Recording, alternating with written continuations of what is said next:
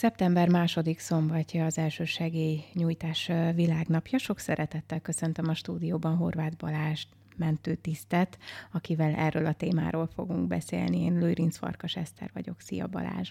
Szia Eszti, köszönöm a meghívást. A manapság már mindenféle világnap létezik.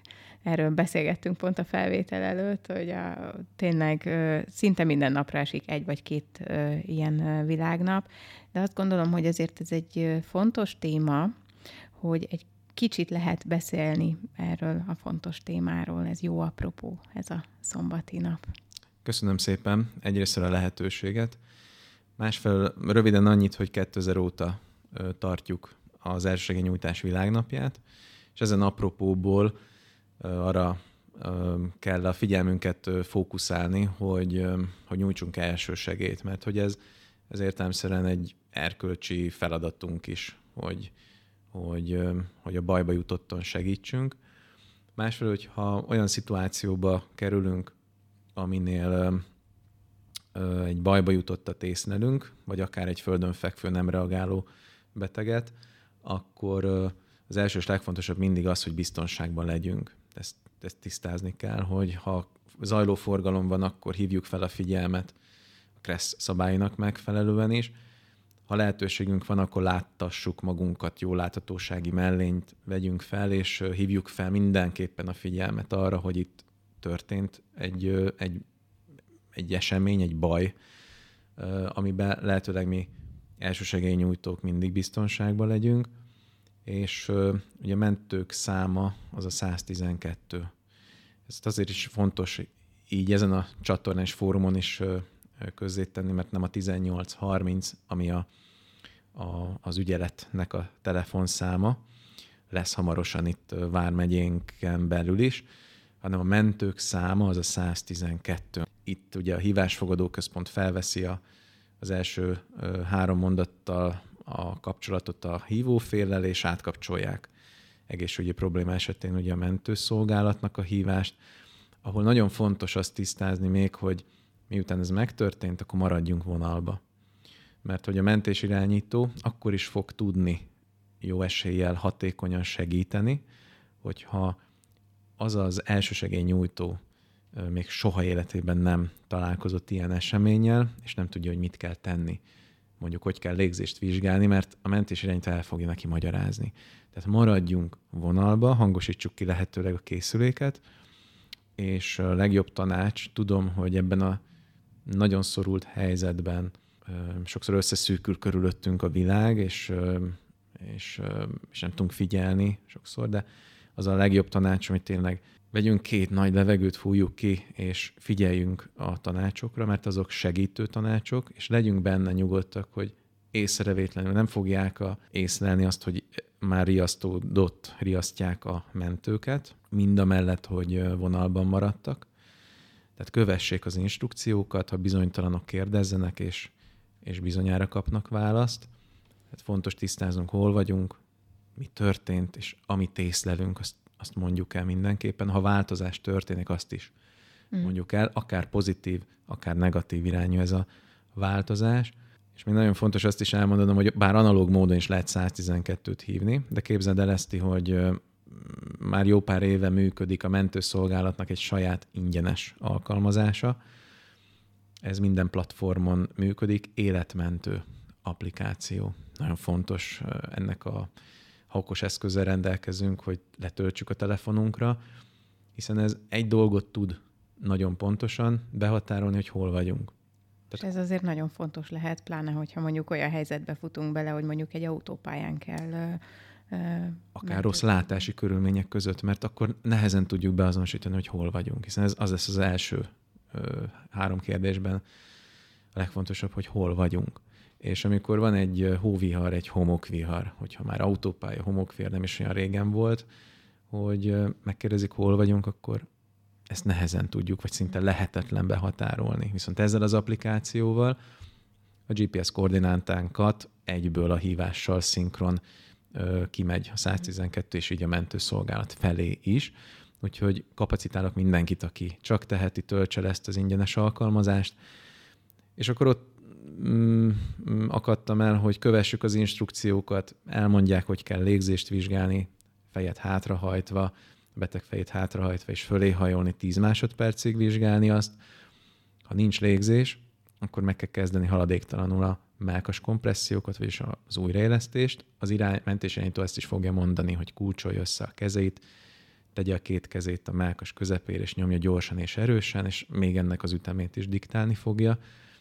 És arra is figyelemmel kellene lennünk, hogy ebben az újraélesztésben mondjuk, ha van elérhető félautomata defibrillátor a környezetben, nem kell mindegyiket megjegyezni, hogy Magyarországon hol vannak.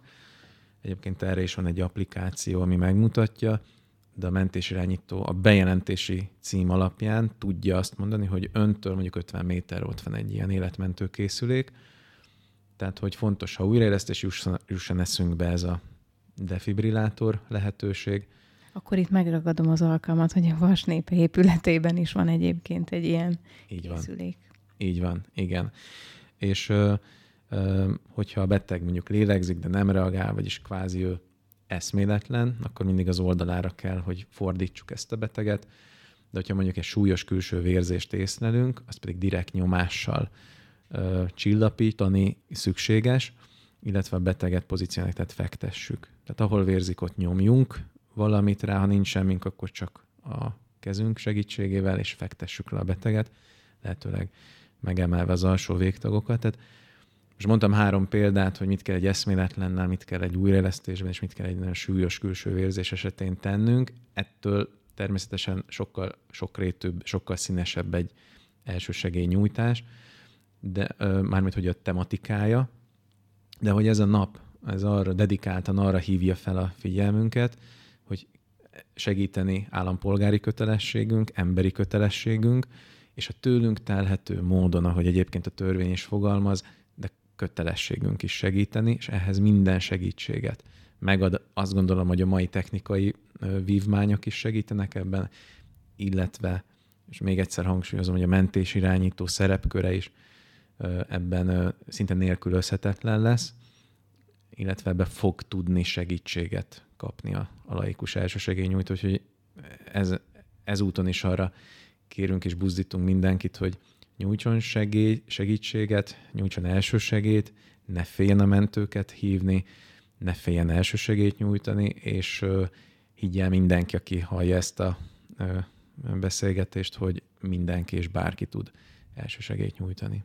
Ha én laikusként szeretnék mondjuk megtanulni egy újraélesztést, vagy kérdezem úgy, mint egy anyuka, hogy például a gyermekek, tehát elég sok baleset érhet egy kis gyereket, most gondolok itt lenyel valamit, tényleg azért egy anyuka szerintem sok mindenre gondol, hogy például ezt hol tudom én megtanulni, hogyan jutok el az információhoz, mert azért a, azt Nyilván szombathelyen szerintem már nagyon-nagyon sokan megtanultak újraéleszteni, és erre nagyon-nagyon büszkék is lehetünk, de egyébként még nem mindenki.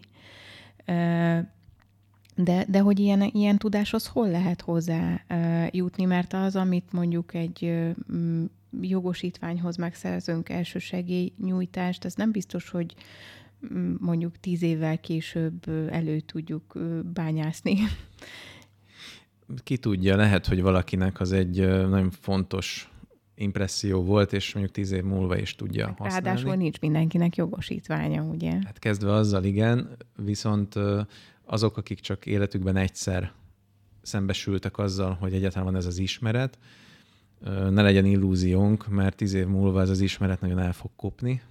Azt nem mondom, hogy közelít a nullához, de a, a 10%-hoz, mint ismeret megmaradás az, az, az ott valahol a 10%-on belül fog maradni, gyakorlati készség az meg szinte nulla lesz. Úgyhogy öm, említetted itt a Szombathely Segítés Városa ö, mintaprogramot, amire igen méltán lehetünk büszkék, mert itt gyakorlatilag több mint az egyharmada lakosságnak már megtanulta az újraélesztés ö, ö, technikáját.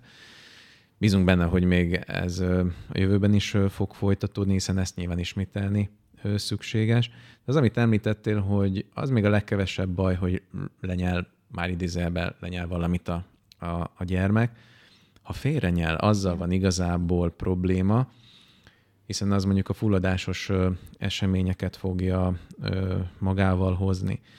Nyilván ilyenkor a gyerek életkora fogja azt megszabni, hogy ilyen mit kell tenni. Egy éves kor alatt öt hátiütés, öt melkasi lökés egymás utáni váltakoztatásával tudjuk a, a fuldoklást megoldani. Egy éves kor fölött pedig öt hátütés és öt hasilökés váltakoztatásával. Tehát öt hátütés, öt hasilökés. Ez természetesen akkor, hogyha mondjuk nem tud köhögni. Tehát fuldoklik. Akkor, hogyha bármely korcsoportban van még köhögési reflex, akkor értem szerint a köhögés lesz az az inger, ami ugye meg fogja jó esetben oldani a helyzetet, de hogy ezt gyakorlatban hol tudod ma szombathelyen ö, elsajátítani. Egyrésztről itt a, a program, a Segítésvárosa program fog erre ö, megoldást kínálni, de ami biztosan az a, az egészségfejlesztési iroda ö, Facebook oldalát bárki be tudja követni, és ö, nagyon sok rétű programmal, ö, szortimenttel rendelkezik a, a, az iroda, többek között szülők elsősegély ismeretével kapcsolatos tanfolyamokat is szervez. Az egyik oktatója, oktatójuk én, én is vagyok például, tehát az biztos, hogy szinte két vagy három hetente a szülők elsősegély nyújtó ismerete az megvalósul az EFI-ben. Egyébként szeptember 29-én. Most, hogy így adhok jött ez a gondolat, szeptember 29-én lesz a legkorábbi ilyen alkalom. Bátorítok mindenkit, hogy a kutatók napja, mert hogy ez a kutatók napjára fog esni. Mindenki, vagy hát aki tud, csak regisztrációhoz kötött ingyenes programok ezek, hozzá kell, hogy ezt is még tegyem, hogy jöjjön el mindenki, aki csak teheti. És még egyszer mondom, hogyha a Facebook oldalukon, az EFI Facebook oldalára fellátogatsz, akkor lényegében az eseményeken keresztül egy egy e-mailes regisztrációhoz kötött az egész, és bárki jelentkezhet, ezt meg tudja tanulni. Nagyon szépen köszönöm. Én is köszönöm.